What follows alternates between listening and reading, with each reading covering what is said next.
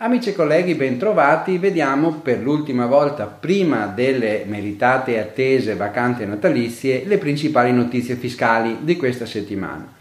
Parliamo della conversione in legge dei decreti ristori, dell'IVA come cessioni di beni su asporto e consegne a domicilio, che è stato poi pubblicato il decreto per il fondo perduto alle imprese innovative Indennità Covid di dicembre, le domande al via con proroga al 31-12.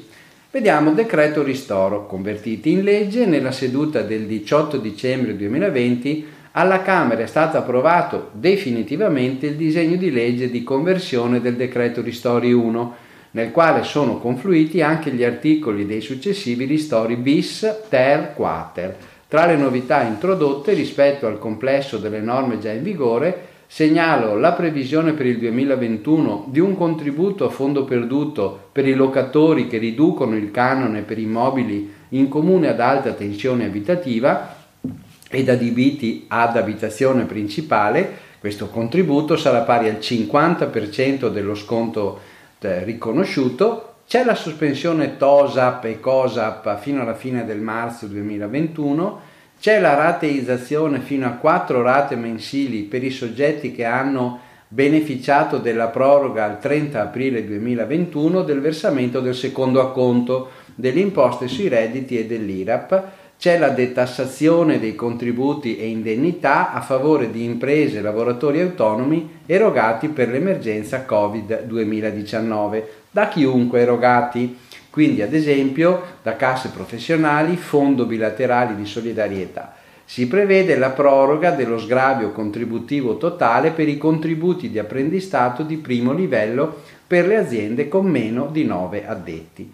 Infine, riguardo il fondo Gasparrini, prima casa, si proroga al 31 dicembre 2021 la procedura rapida per la sospensione dei mutui fino al 9 aprile del 2022 la moratoria per finanziamento in ammortamento da meno di un anno. Asporto e consegna a domicilio. IVA come cessioni di beni e non come somministrazione. In una recente interrogazione parlamentare l'esecutivo aveva rassicurato sul fatto che nell'attuale contesto di emergenza era possibile considerare l'asporto e la consegna a domicilio come delle modalità integrative dell'attività di ristorazione per cui era applicabile l'aliquota ridotta fissa al 10% prevista per la somministrazione. Ma la burocrazia ammazza qualsiasi cosa e dunque di diverso avviso è risultato l'Agenzia delle Entrate, la quale, nella sua infinita sapienza, ha ribadito che la vendita tramite asporto è considerata a tutti gli effetti cessioni di beni in virtù del prevalente obbligo di dare, quindi gravando di un ulteriore 10%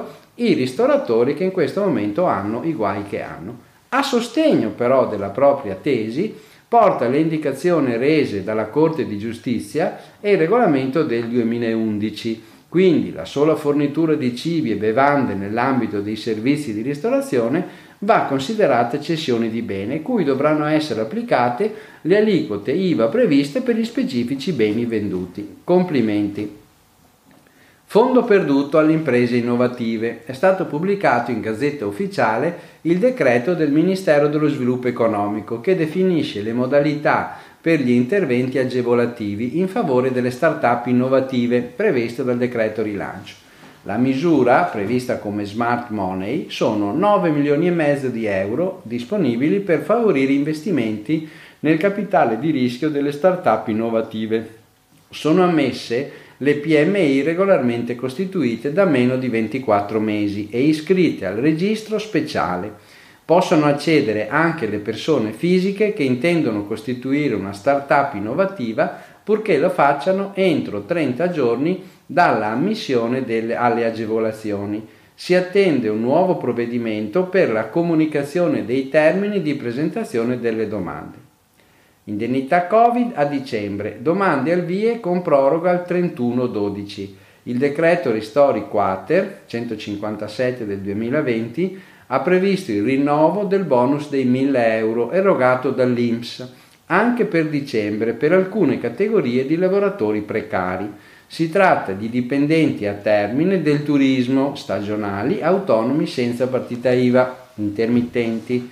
Il nuovo provvedimento amplia la platea degli aventi diritto. Il termine nel quale i lavoratori possono aver perso il lavoro è fissato al 30 novembre 2020. Con la circolare di istruzioni numero 146 del 2020 l'Istituto ha comunicato che dal 15 dicembre è disponibile la procedura telematica per le domande e ha prorogato la scadenza per le domande perché vengono prorogate dunque dal 15 al 31 dicembre 2020, anche se ricordiamo è necessario solo per chi non ha mai avuto i bonus precedenti.